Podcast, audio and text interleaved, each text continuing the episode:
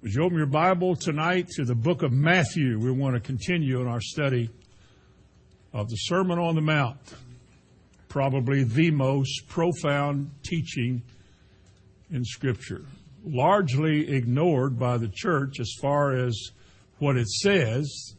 It seems like the more modern we get, the more new ideas that people come up with as to what the Bible means. It doesn't mean what it used to some people. It's sort of getting gray.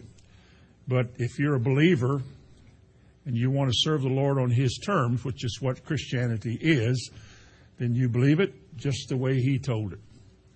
And when He began in Matthew 5 and the first several verses with the Beatitudes, He is describing to us the kind of character that His people will have and what it takes to live what He says later on, the rest of the sermon. You got to live like this, you know, the meek and poor in spirit and all of those kind of things that describe the kind of people that are the product of the work of God. Doesn't the Bible still say that God is at work in you? And if there's areas in your life that aren't like this, would He not be working on you to bring you like that? Some people cooperate and it happens, and others seem to be able to resist the Spirit, and it's put off too long and they don't have good success in a Christian life. But if you'll live the way He told us to live, if you'll believe what He tells us to believe, God will bless you. Now, last two times we talked about the principle of witnessing in the world, the principles of salt and light, the kind of testimonies that Christians have in the world. And we're supposed to be salt, give flavor to the earth and preserve the earth, make it commendable to God, make it favorable to God. I'll say it for the 15th time. If we weren't here, there would be no reason for God to be faithful or gracious to the planet any more than when Lot was in Sodom. The only reason God was good to Sodom was because Lot was in there. And when Lot was taken out, it was horrible judgments, and the same thing will be in what I believe is a rapture of true believers in the earth. The world will undergo a time of real difficulty, a judgment, great judgments. You read about them in the book of Revelation, and there's a lot of controversy and debate over what all of that means. I guess there always will be until, as the Spirit of God said, Jesus said, when the Holy Spirit comes, He will show you things to come.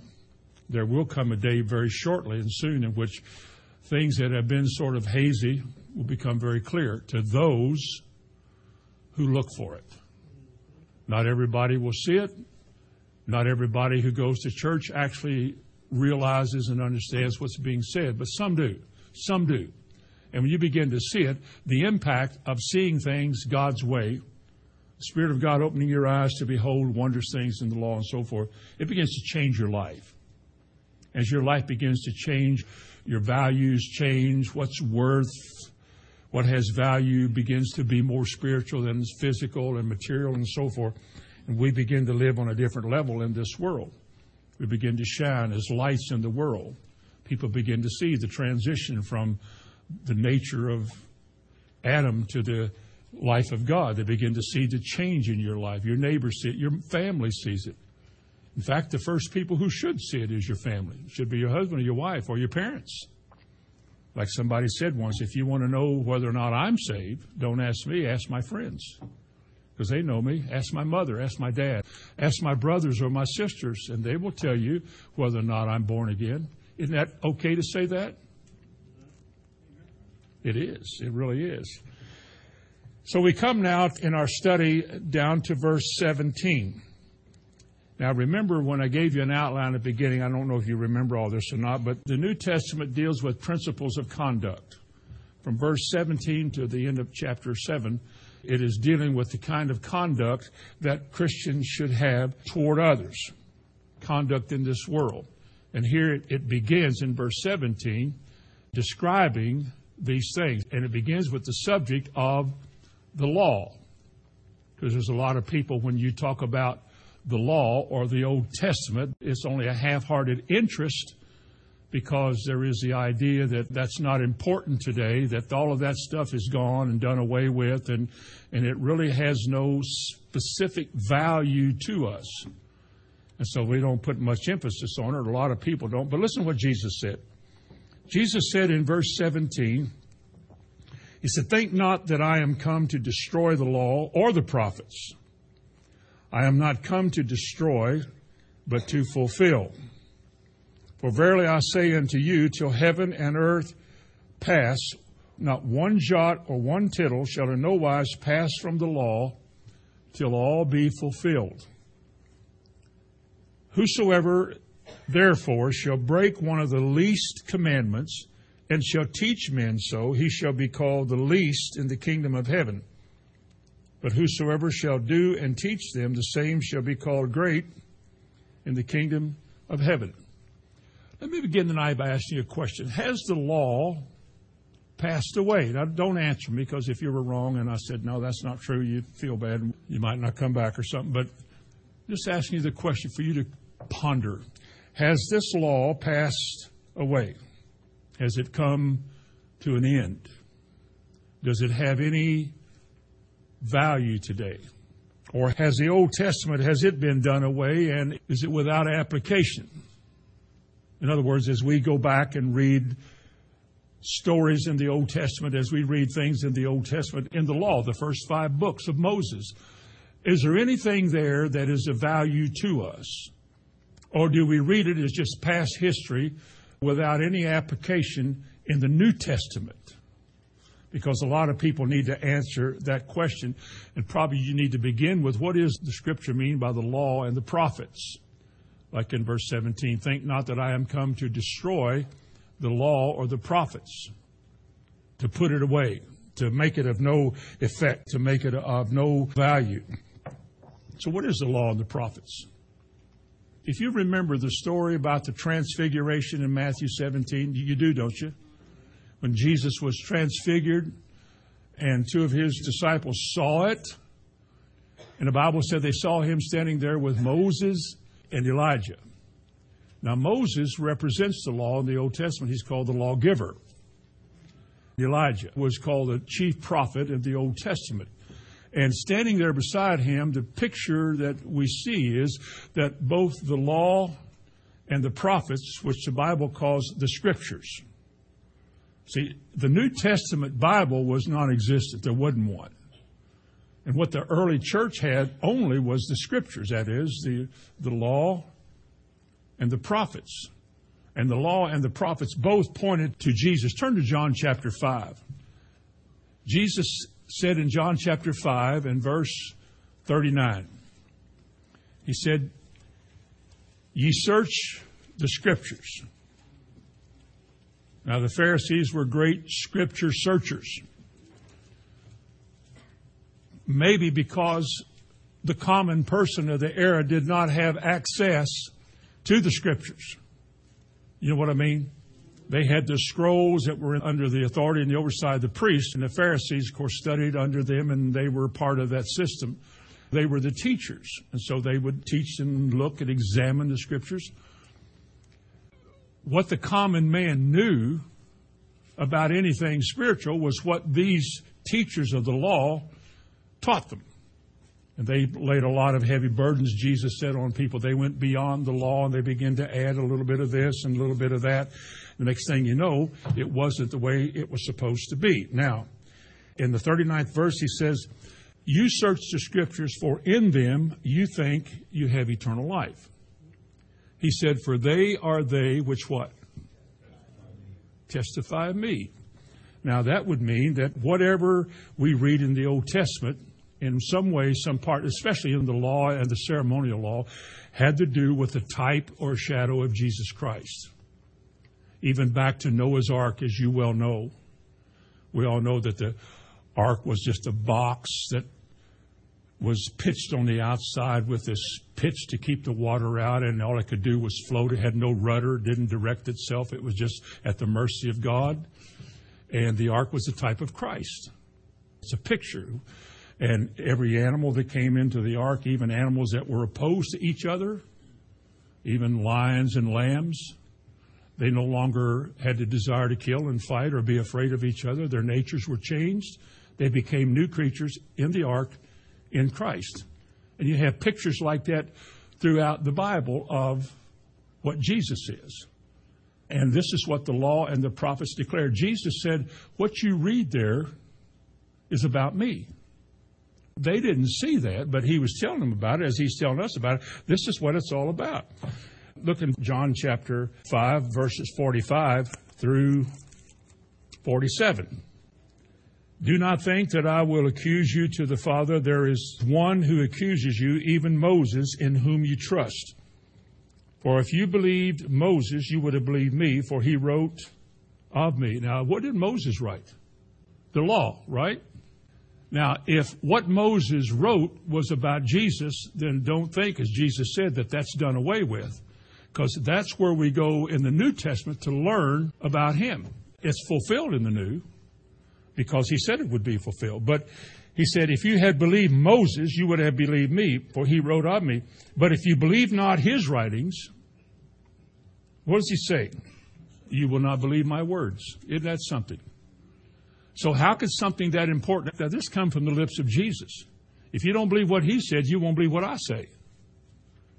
So we know right away that whatever Jesus is saying here, he's saying that the law, I did not come to do away with it, but I came to fulfill it. In fact, the men who wrote in the New Testament, the Bible tells us that all Scripture is given by the inspiration of God and is profitable for doctrine, for reproof, for correction, and for instruction in righteousness. Peter writes in 1 Peter chapter 1, verses 10 through 12, that the prophets of old wrote as the Spirit of Christ which was in them gave them to write. So not only is the Word given to us by the Lord, but the Word is about the Lord, and it concerns the Lord.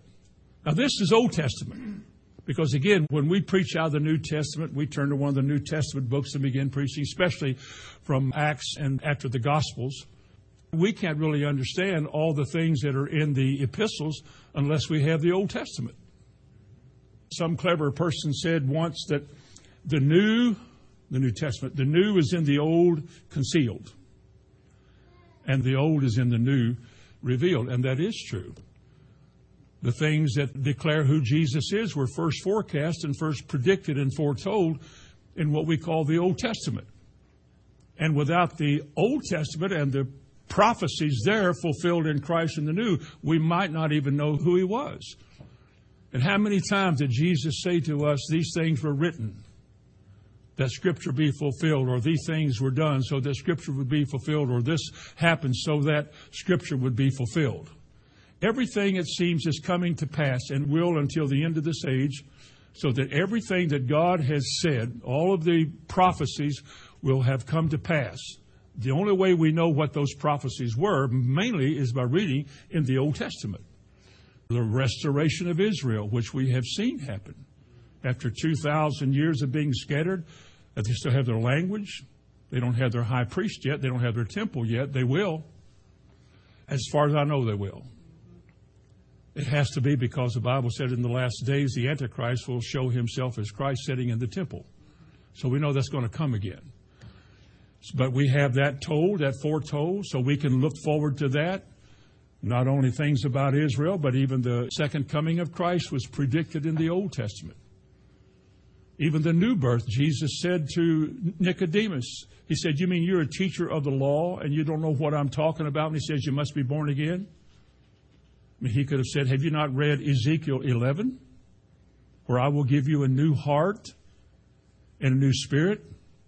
I will wash you clean with clean water and so forth. I'll take away the stony heart and I'll give you a heart of flesh. People didn't know what that meant. That wasn't something as an Old Testament experience, but it was written there. And like they said, sometimes these prophets would write things down and they would look at it and say, I know that was inspired. I don't know what that means. It wasn't given to them to know what that means. It was given to us. But if we did not have that, it would be difficult to show that it was predicted in the old and it come to pass in the new. I don't say we live by the law any more than Jesus said we live by the law. But he did not do away with this Old Testament and this Old Covenant. He didn't say it's no longer valid for today. He never said that. Not at all. You see, as I said before, when the Bible said all Scripture is given by inspiration of the Spirit, the only Scripture that we can point to is the Old Testament. What we call the New Testament happened to be letters, letters that Paul wrote. Nearly half, maybe half, including Hebrews, half the New Testament was nothing more than a letter penned by an apostle to a church to encourage them, to correct them, to point out things, to show them things, to edify them. And those letters were recognized, and even the other apostles said that his letters are mighty, like, and he mentions other scriptures. So they put it on a par with the inspired Old Testament words. So that what is said in the New was already predicted from the Old and is coming to pass in the New. Therefore, we know two or three things. We know that God said it. We know that Jesus has fulfilled it. And we can trust it. As nobody else has a book like this, written over, 1,500 years by how many different kinds of people, from farmers to kings, and it all meshes together.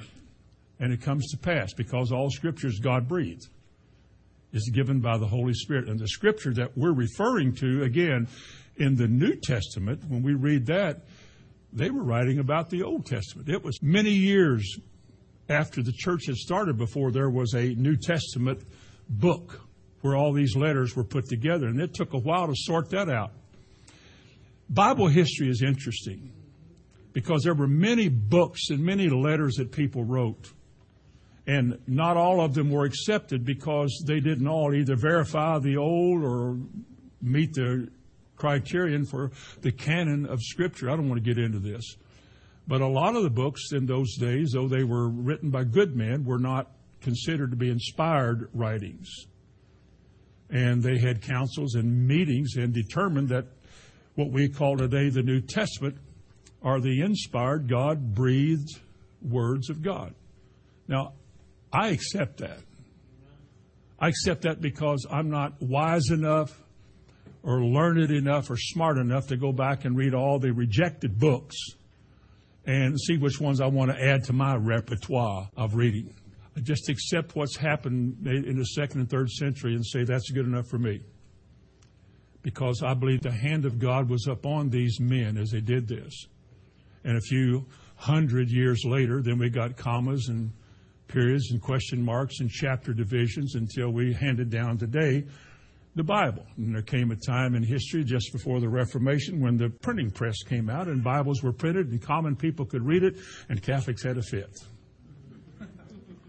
Because they could now, they didn't have to rely on the word of a man. They could read it for themselves. And a lot of people began to realize that what they had been fed, like Pharisees feeding the Jews who were ignorant, a lot of things they had been fed spiritually were not right. Well, there was a protest, and it was called Protestantism, the beginning of it in the Reformation time. And that's all interesting and so forth. But let me stay with this subject tonight because the Old Testament law was basically given to man in three parts. It's given the Ten Commandments or the moral law. Now, there is no way, if you know what the Ten Commandments are, there's no way you could ever say that that's done away. There is nothing about the moral law that is able to save you. There's nothing in this moral law that can forgive you. The Ten Commandments hanging on a wall somewhere are a reminder of man's sinfulness. Every one of them had been broken. And the law declared that if you break one of these laws, you are simply labeled as a law breaker. And therefore, you are subject to the penalty of a law breaker. No matter you're 55 miles an hour, you did 55.00000000000000000000001. You're a lawbreaker. There's no mercy in law. It just stands as a cold, hard statement. This is right. And if you don't do this, you're wrong. And man began to realize he couldn't live by it. There's only one God. You'll have no other gods before me. And look how many people worship another kind of God today. That you don't make any images unto God. You don't have statues. We don't need symbols, birds, fish, or bushes burning bush. We don't need any kind of symbol to represent God to us, because then it'll become an object of worship, like idols are. God said, don't do that. Besides, you can't make an image of God. God is spirit. How would you make an image of spirit? He is not a spirit. He is spirit. He can be at all places at all times. A spirit would have to be here or there. But spirit is at all places all the time. God goes nowhere to be there. He's always there. There's nothing he doesn't know, nothing that he is possible for him not to know. And then thirdly, he talks about don't take his name in vain. How many people do? How many people say, "Jeez"? Well, that's a way of saying Jesus in a moment of anger, frustration, or confusion. Or a lot of people think saying Jesus Christ, man, and then they say that way. That's vain. That's a contemptuous way to speak of God. In your frustration, you mention his name. It should be mentioned in prayer and worship and adoration, not frustration, as though he's the cause of it. And then, in the Ten Commandments, he said, remember the Sabbath day and keep it holy. To honor your parents. Number 5, don't kill. Don't commit adultery. Don't steal. Don't bear false witness against your neighbor, and don't covet what your neighbor has. Those are just 10 moral commandments. They cover the spectrum of a man's life, and everybody at one of those has broken them. So they loom before you as the very reason for judgment. But this is what the law did. The law was holy, Paul wrote. The law was perfect. It was holy. It was a revelation to a lost man of what is right. This is God's standard. This is what he goes by. This is what he watches over to perform and gives him cause for judgment. It's his law. And it's pure and it's clean and it's holy.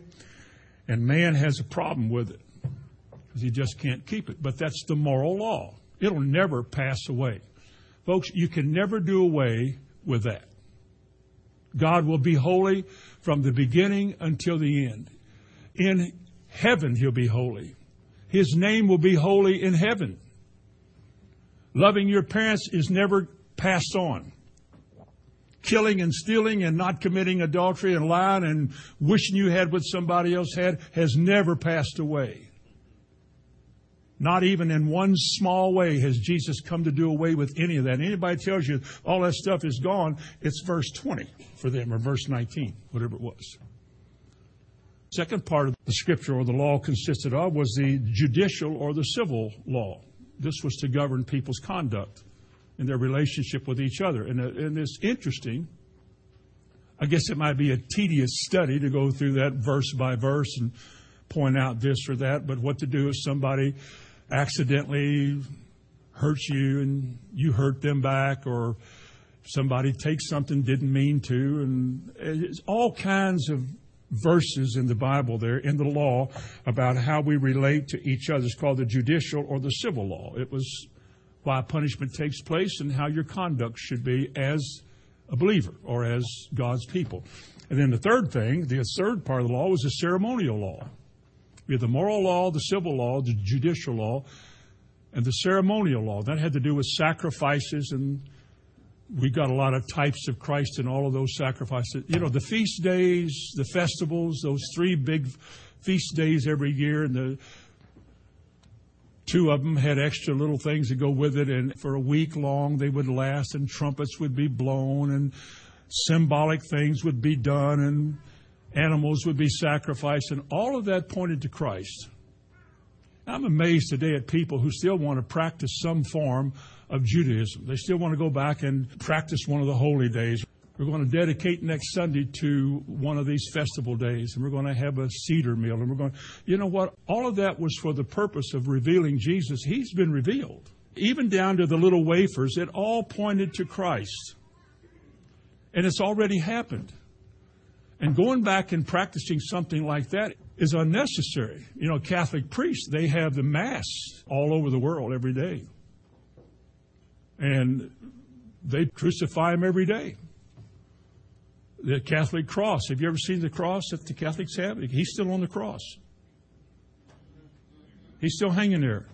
He hadn't raised from the dead. He's still hanging on a cross. He's still dead. Dies every day in the Mass. Miracle happens every day, and they turn wine into blood every day, they say. But a lot of people think they have to go back and practice these old things and use Hebrew names for Jesus, like to call him Yeshua. Just call him Jesus. When you get over in wherever Yeshua is, you can say Yeshua. Or Joshua, Yoshua. You can do that if you want to. But this is what the law was all about, the Old Testament law. Again, it was a moral law. This is what God requires. This is the way he wants you to treat each other. And this is how he wants you to practice your religion. These are the kinds of sacrifices. This is what it's for. Present it this way. Do this with this kind of sacrifice. And on a certain day of the year, you do this with this kind of a sacrifice. It was all about Jesus. And it was teaching people how they live. Now, we don't do that anymore. You know why? Because all of these things had their fulfillment in Christ. All of it. Being under grace and not under law now as a way of life for us, we don't have to go back and practice Old Testament principles to do that. Because we have been given a new and living way, a better way to live. As the Bible says, no man could keep the law. No man could live by it. He meant to. He wanted to. A lot of sincere saints tried very hard to.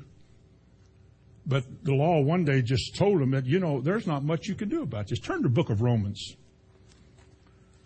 Romans has as much to say about this. Romans and Hebrews and Galatians. It's probably all the rest of the books put together. Turn to chapter 7.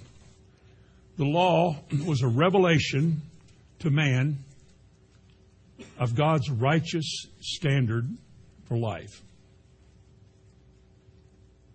Do you all really believe that when God gave the law with all of those codes of conduct, specific ways of presenting yourself and your sacrifices to him, do you really believe that he held those people to that? You really believe he expected that of them?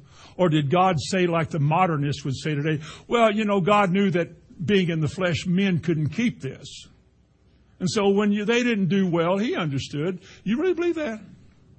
Or you believe that when man tried to live on God's standards as a sinner, as sinful people trying to live the way God wanted, don't you think they begin to realize we can't?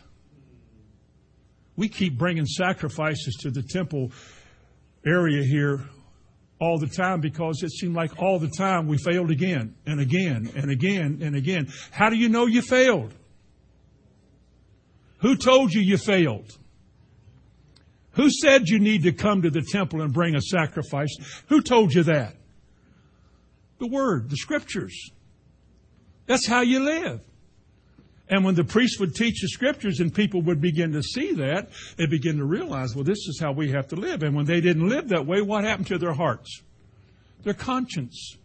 Their conscience would bear witness to the fact that you're a lawbreaker. What am I going to do? Well, in the meantime, you bring this kind of a sacrifice to God. And God has said, I'm going to teach you something. You're a sinner and you're guilty. You find an animal that you can afford. And let's take a lamb, for example. A lamb. Now, before you bring a lamb to God, take it to the priest and have it examined. What do you mean examined? Well, it has to be perfect or God won't accept it. There could be no blemishes or flaws in this lamb. It has to be perfect. It's going to cost you. It's going to take some time, but you got to feel this way about the Lord. And you bring this lamb to God, and the priest receives it. The lamb dies in your place. It becomes a substitution. Are you with me? The lamb is paying the price with its life for your sins as God has dictated. So you see here Christ. How Jesus took our place at the cross and died in our place. And he became the one mediator between God and man. And that it was Jesus who paid the price. He was a ransom for our souls, a propitiation, All of those kind of terms describe, throughout the Bible, describe what Jesus did for us. Now, we wouldn't know that in the New Testament if we didn't have the Old. The book of Romans is simply pointing out in the Old. It goes back to the Old Covenant, the Old Testament, and said, look, it says this here and here and here and here, and this was all fulfilled in Christ. Take the law, for example, in verse 1. It appears that know ye not, brethren, for I speak unto them that know the law, how that the law hath dominion over a man so long as he liveth. Huh. Well, does that mean that we're under the weight of the law? How do we get out from under it? Well, you have to go to Romans 8, verse 1 and following to find that out. But Romans 7 says, you know, the law is a heavy weight on people, and it seems to have its place over a man, has power over a man so long as he lives. He uses marriage as an example there. He said, you know, the law teaches that a man who is married and a woman who is married are married as so long as they both live. Now, if she dies or he dies, then either one of them are free to marry again. Who is it that put to death the power of the law over us? Well, Jesus did. So that we be married not to that, but unto him. And that's Paul's language as you read. I won't read all of that.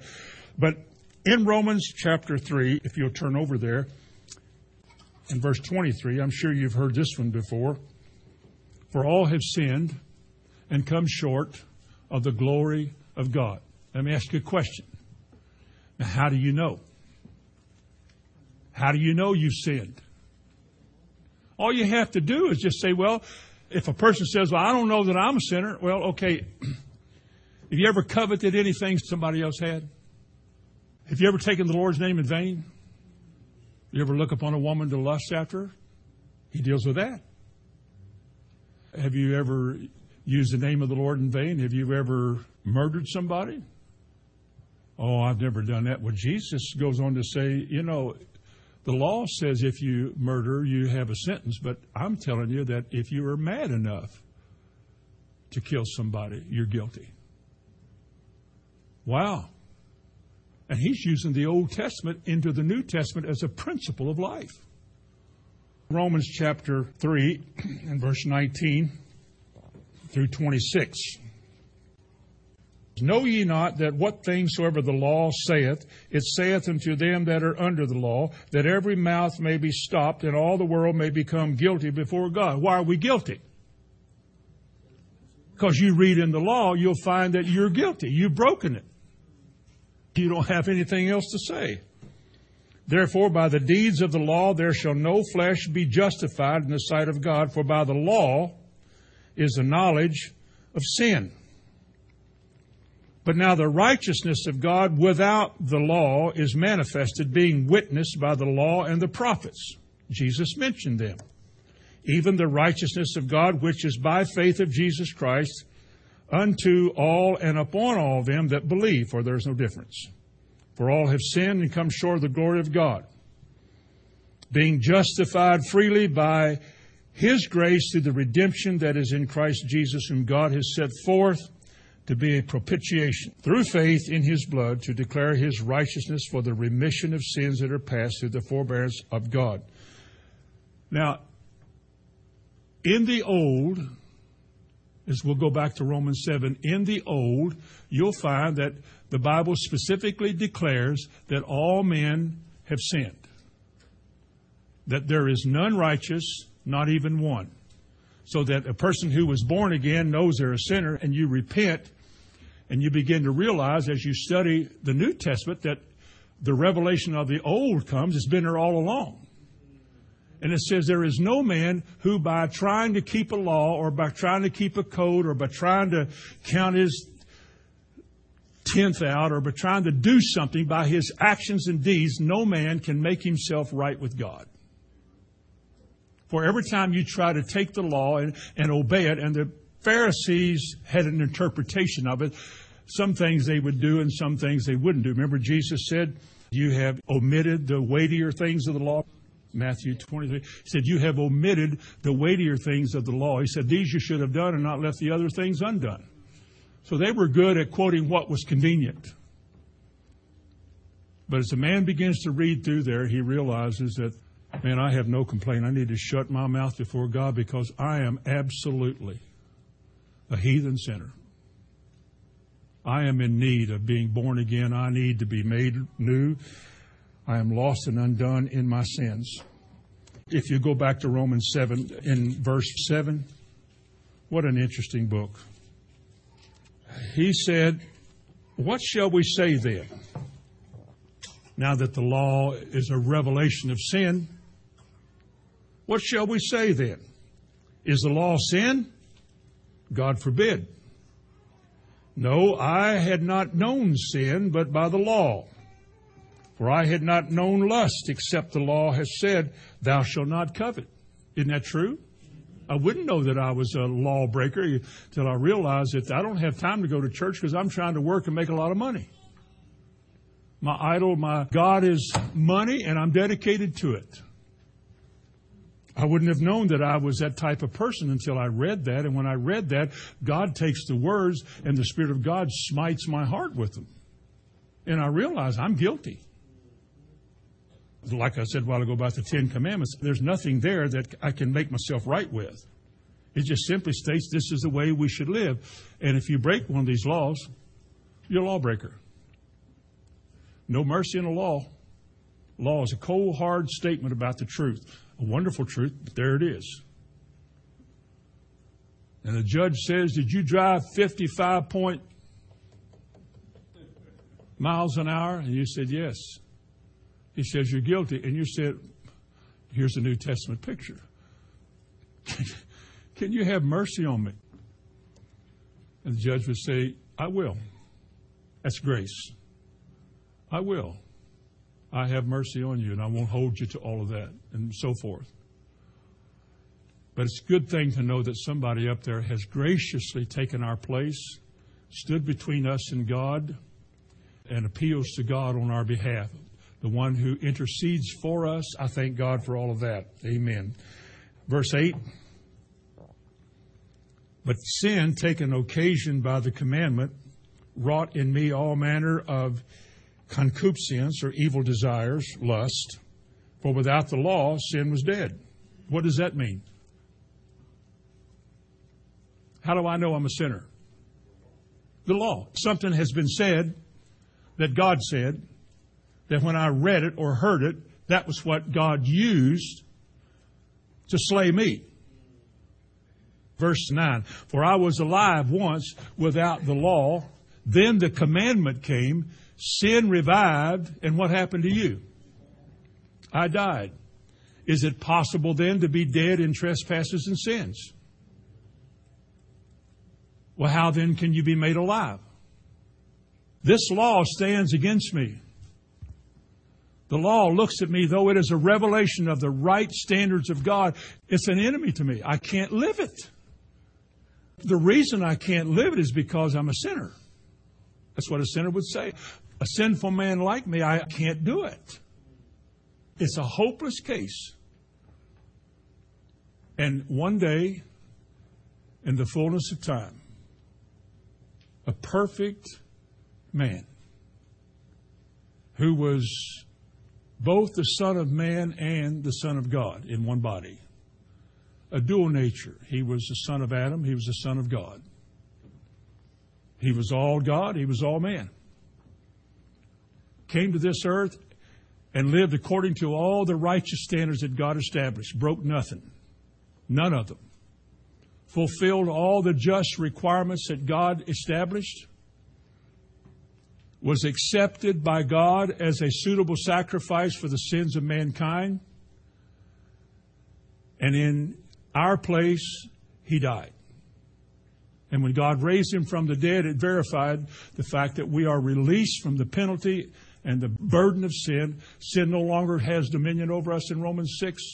We've been set free. And you hath he quickened, Paul writes, who were dead in trespasses and sins. So we realize in the New Testament that what we have is because in the Old we are described as being sinners. All we like sheep have gone astray. There is none righteous. Oh, but I go to church, I do this, I do that. Well, see, you're a little law keeper. I'm right with God because I do this and I do this, and I give money and I go to church and I help this and I attend and I participate. Therefore, remember the man came to Jesus. He said, "Good sirs, what must I do to be saved?" Jesus said, "What does the law say?" Obviously, he wouldn't want to do away with the law if that's what he appealed to. So what does the law say? And the guy said, "Well, thou shalt not this, and thou shalt not that, and thou shalt not this, and thou shalt not that." And the man said, "All these have I kept from my youth." Okay. Jesus said to him, "If you will be perfect, there's one thing you lack." Mr. Have-it-all, he said, "Go sell it and give it to the poor. And then you come, find out where I am. You come, because it'll take you a while to do that. Then you come, take up your cross, and you follow me, and then you'll be perfect." Whew. Jesus appealed himself to the Old Testament. He said, "What do I have to do to be saved?" Jesus said, "What does the law say?" Now, see, he couldn't keep it. Nobody else could. But if you could, there it is.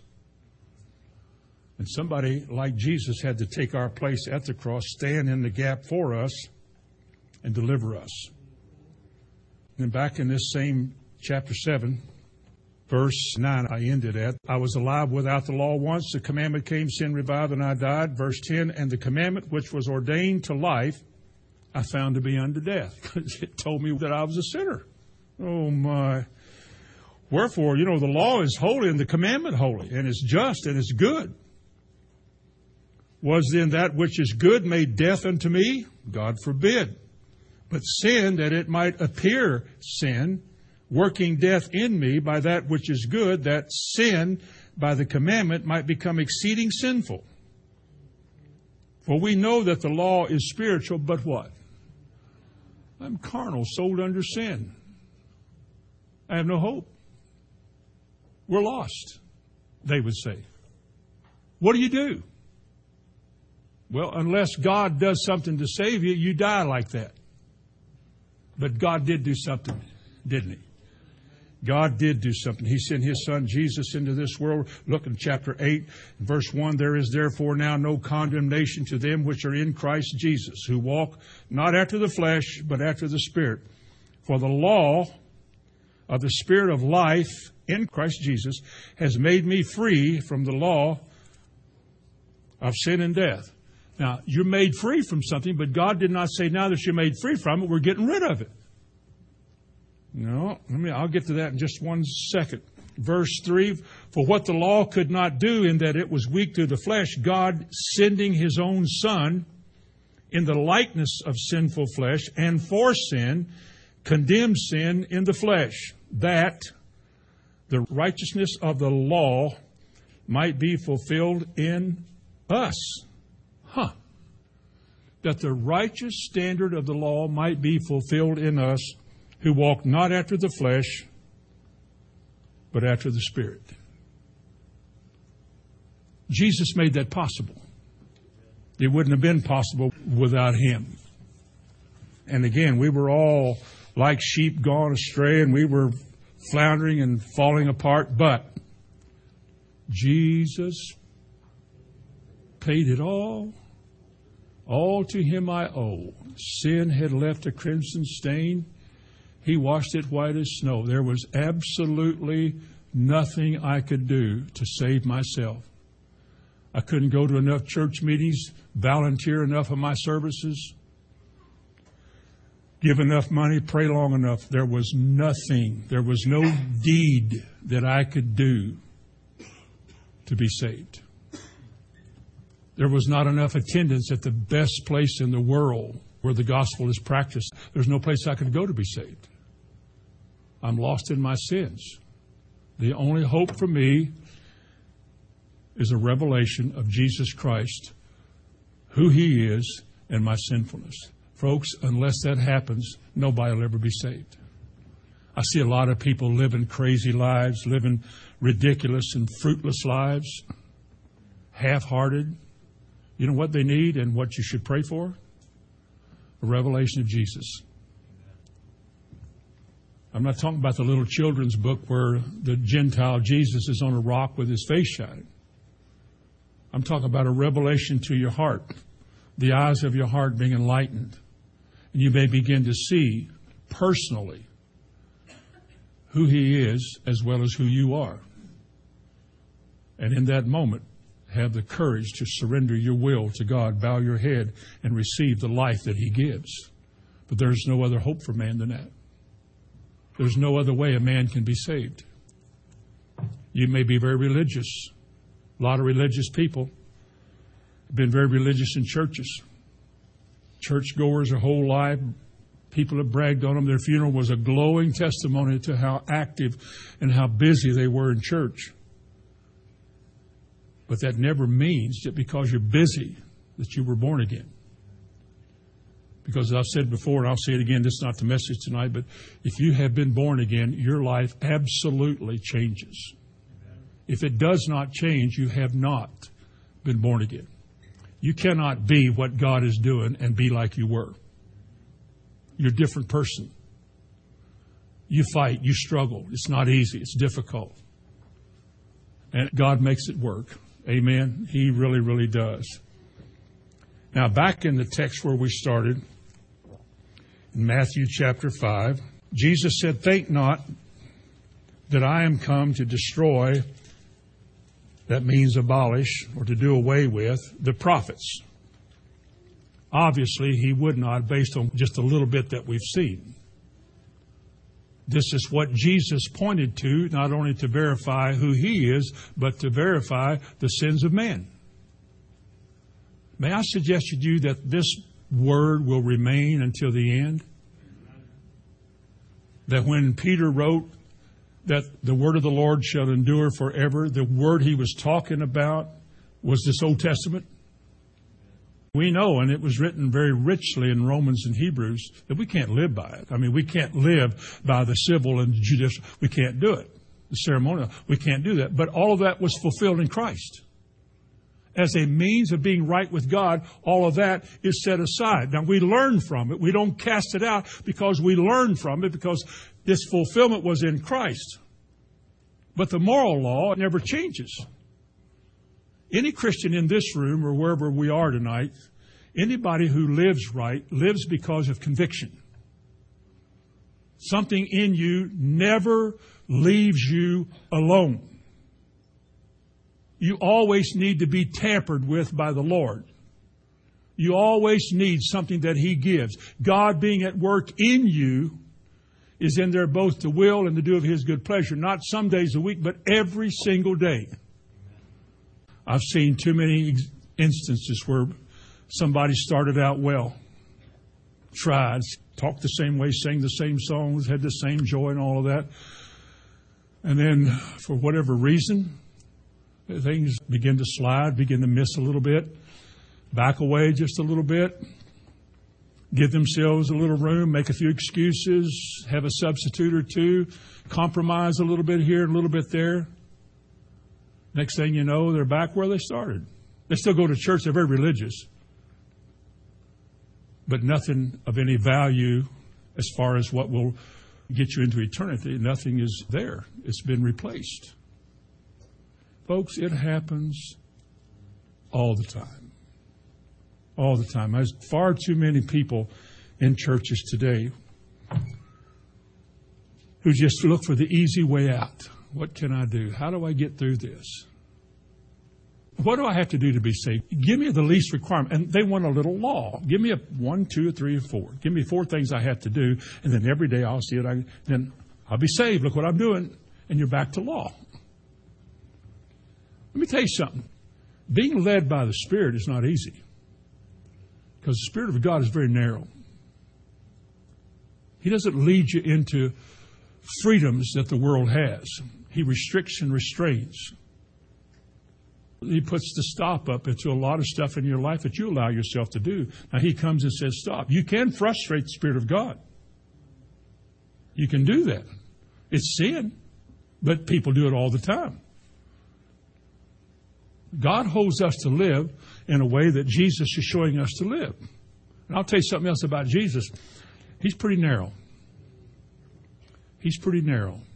He himself said the way that leads to life is narrow. Didn't he say that?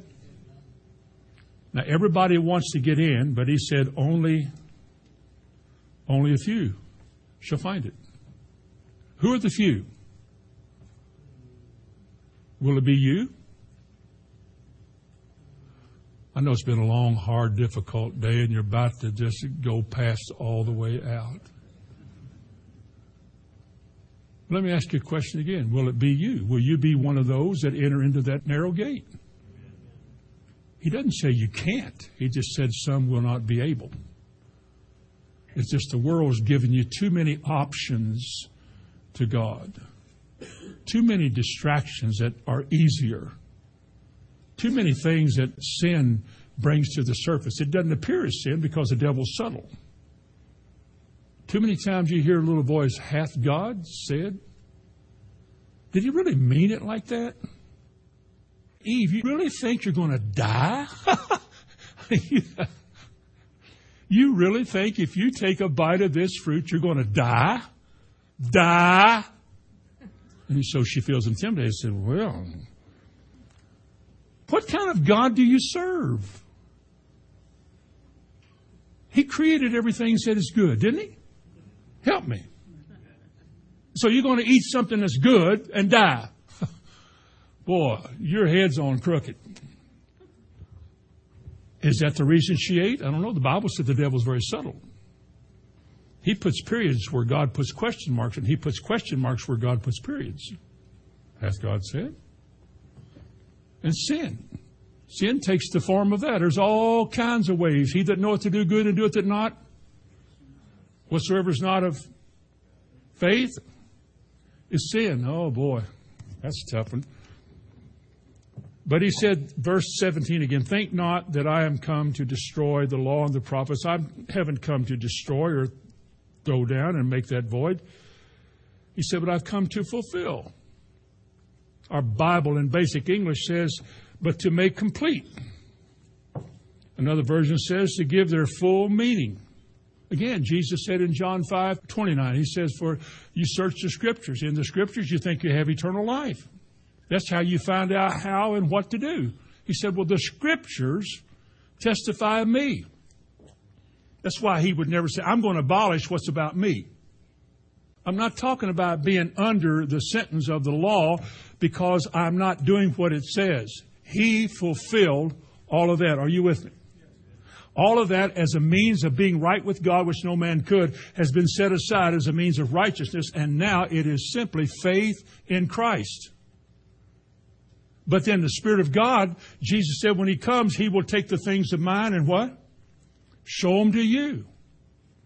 You don't have to read that stuff now. It's shown to you. There was a time you got by with not doing it His way, and now you can't do it His way. In fact, in Matthew chapter 5, the rest of this chapter, from this 17, 18, 19th verse on, the rest of the chapter, Jesus refers them back to the Old Testament. For example, verse 21, Jesus said, you have heard that it was said by them of old time. Who would that be? The writers of Scripture. Who were the writers of Scripture? Well, they're Old Testament. Right? He said, you have heard it was said by them of old time, thou shalt not kill. Yeah, I remember that. Jesus said, well, now here's the deeper meaning. That's what the law said. But let me tell you what God intended for it to mean to you. He said, if you're angry with your brother without a cause, and then he begins to describe name calling. You're living in a day of name calling. Verse 21, he said, you've heard that it was said. Verse 22, but I say. What does that mean? Jesus is explaining to these people what the law meant. Verse 27, you have heard that it was said by them of old time, thou shalt not commit adultery, but I say. He said, if you look upon a woman to lust after her, you have committed adultery with her in your heart. You're as guilty as the person that did it. I'm sure the folks are going, who knows what I'm thinking? God knows. Now he wants you to know that he knows what you're thinking. There used to be a song years ago when I had brown hair. It says, you can't go to jail for what you're thinking. Well, you can go to hell for what you're thinking. Jail would be better than that place.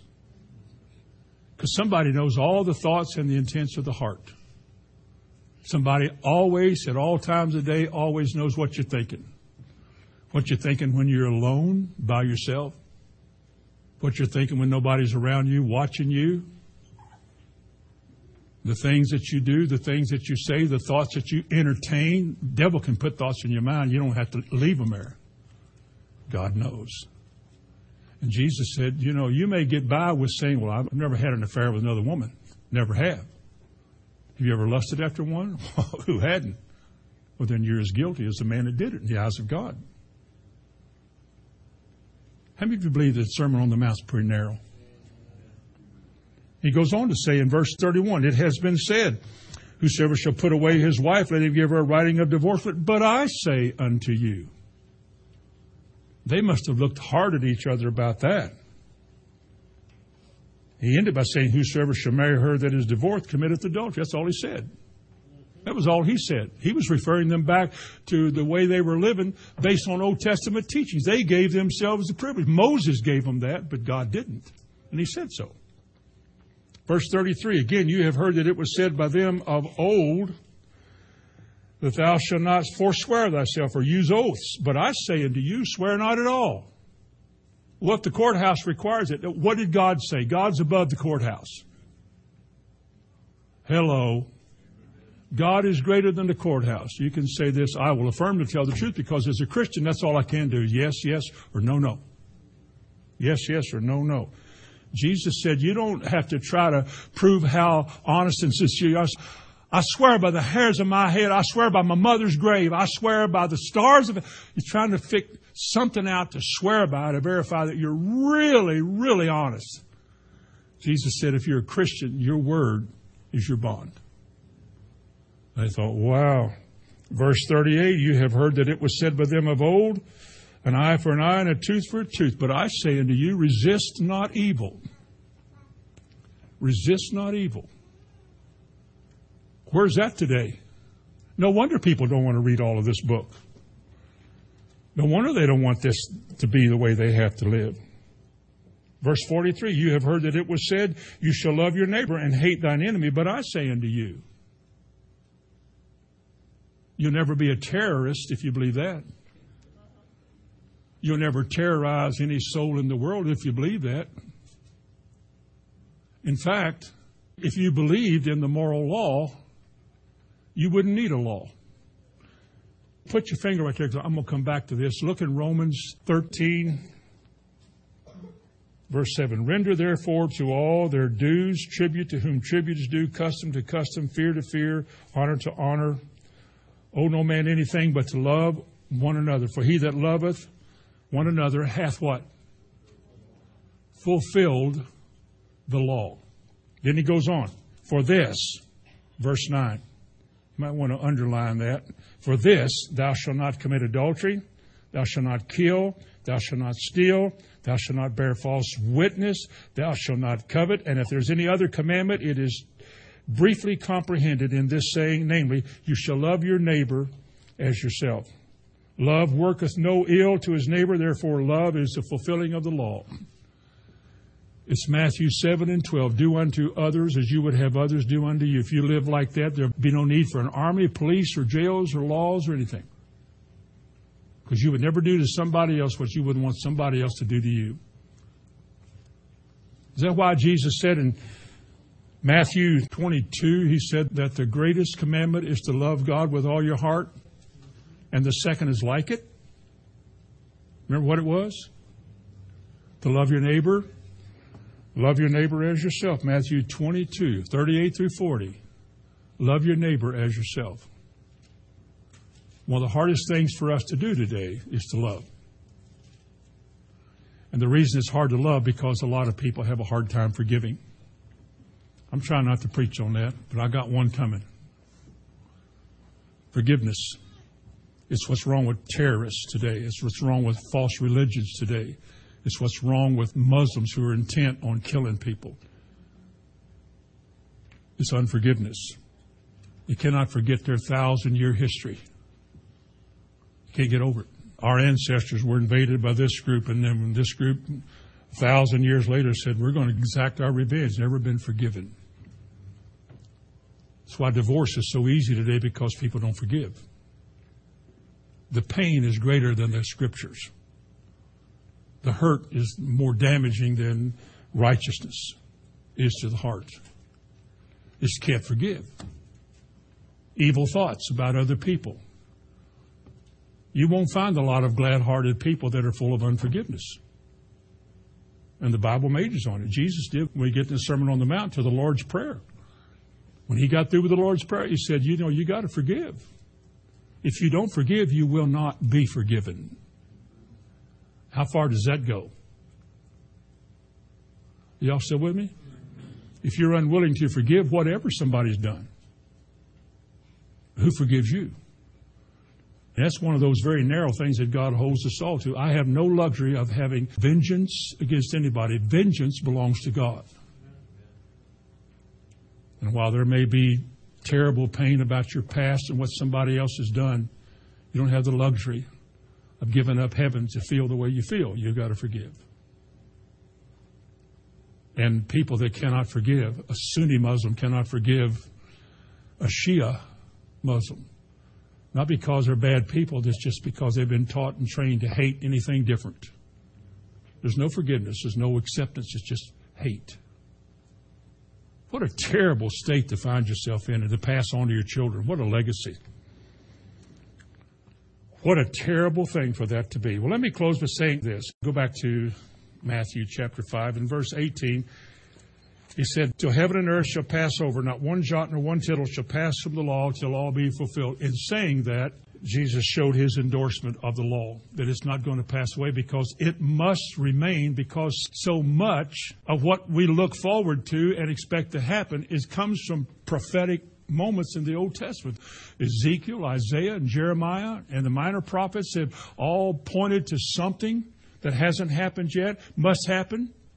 You got to have the books to know that God said it's going to happen. This is where he said it's going to happen. It hadn't happened yet, but it will.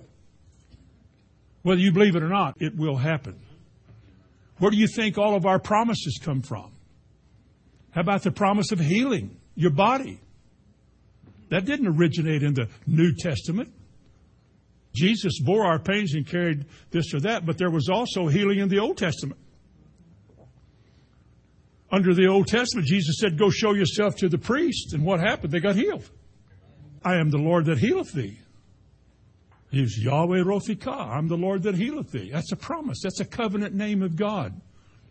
Oh, that belonged to the Jews. That was to the Jewish people. Okay, let's pause right there. What about Deuteronomy 7:15? I will remove all sickness from the midst of you. Well, he's talking to the Jewish people. That's rehashing of the law in the book of Deuteronomy. Just before they cross over, they're going over the law again so they understand. Oh, okay, it's just Jewish thing. Okay. What about the Psalms? What about Psalms 103? He forgives all your iniquities and he heals all your diseases. He dealt with sins and then physical things, spiritual and physical in one verse. What about Proverbs 4? His word becomes medicine to your flesh. That's Old Testament. Well, that was written to the Jews also. Huh. Was anything written to us? Well, no, everything that was written in the New was written because of what was said in the Old. Well, then, is anything for us? Because when I read the New Testament, I read things like, beloved, I wish above all things that you may prosper and be in health, even as your soul prospers. Well, I know that's in the New Testament. Turn to 2 Corinthians chapter 1 and verse 20. These things are made possible because of what Jesus did. You say, well, they were written to the Jews. All right, follow me here. Let's see if they were written only to the Jews. Verse 20. For all the promises of God. Are y'all with me? All, what does all mean? That's the thing you stick in your ear. No. All, meaning totally, all the promises of God. Where do you find them? They're not all in the New Testament. Where are all of them? They're back there in the Old Testament. All the promises of God, not just healing, but everything else. Prosperity, well-being, peace and joy. How about Psalm 23? Yea, though I walk through the valley of the shadow of death, I will fear no evil. Psalm 37 said, He delivers me from all my fears. He will renew my youth in Psalm 103. Psalm 91, he says, with long life He'll satisfy me. Those are promises. Oh, they were written to the Jews, really. Verse 20 here says, for all the promises of God are in Him. Who's Him? Jesus. All the promises of God are in Him, yes, and in Him, amen, to the glory of God by us. For all the promises made to Abraham, Galatians 3, he said, all the promises that were made to Abraham were made to Abraham and his seed. And Paul writes, not as of many, like seeds, but as of one, Jesus Christ. So all the promises that God made to Abraham, he's probably an Iraqi who became the leader of the Jewish people. I think he came Ur of the Chaldees, isn't that modern-day Iraq? Okay, but anyway, all these promises were made to Abraham and to his seed. His seed was Jesus Christ. All the promises. Healing, blessing, prosperity, peace, joy, good sleep, well-being, all of that belongs to Abraham and his seed. Who is his seed? He mentions it. It's Jesus Christ. And again, 2 Corinthians 2 said, all the promises are in Him, yes, and in Him. How would you know what any of your benefits are in Psalm 103? How would you know what the Lord and His benefits are if you didn't have the Old Testament? Point made, and I'll close with this. Jesus said, I didn't come to do away with the law and the prophets or the Old Testament scriptures, but to fulfill it, to bring it all to completion. It must be completed before the Lord will come back and establish His new kingdom. And He prophesied that also, the millennial kingdom. So He said, all these things are going to come to pass. If we destroy the law or set it aside and make it meaningless, nobody will know when things happen that it happened because it was prophesied. We're dead to the system of the law as a means of being right with God because no man could be right with God by keeping the law.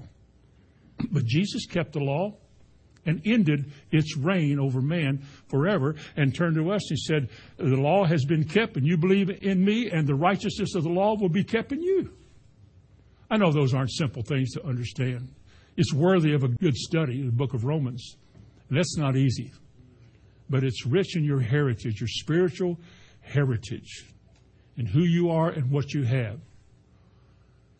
Don't take anything out of it. Read it for what it was, the inspired Word of God.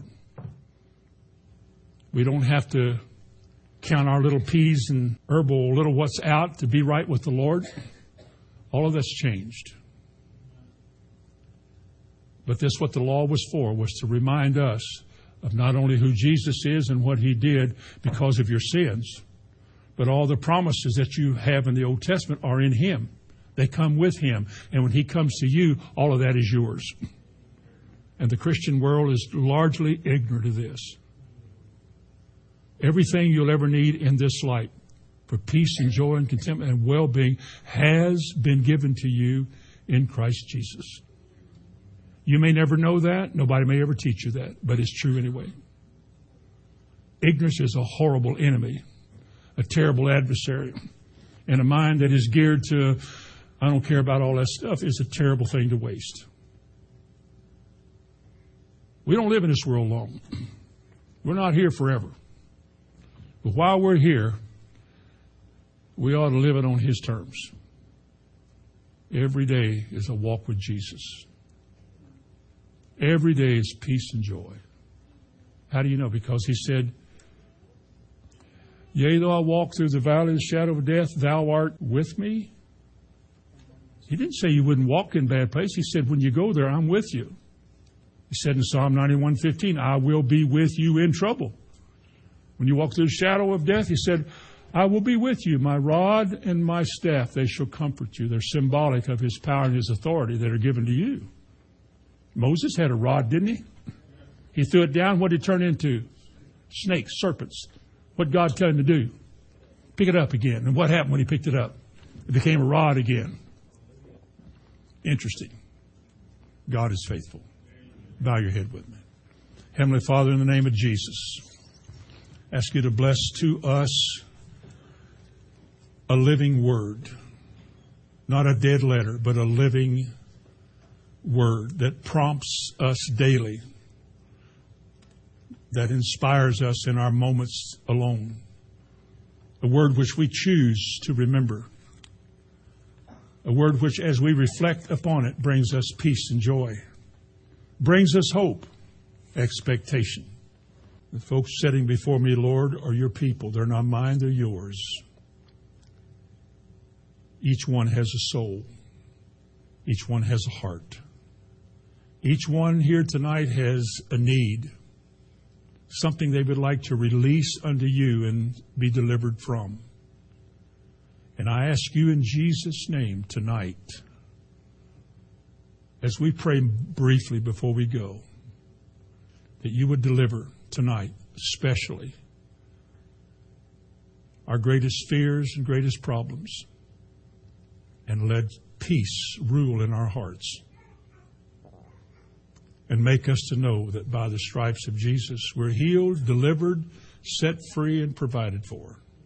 Now, before you go tonight, while your head's bowed and your eyes are closed, take advantage of this moment and ask the Lord to deliver you, grant you, help you, whatever it is tonight that's kind of a weight in your life,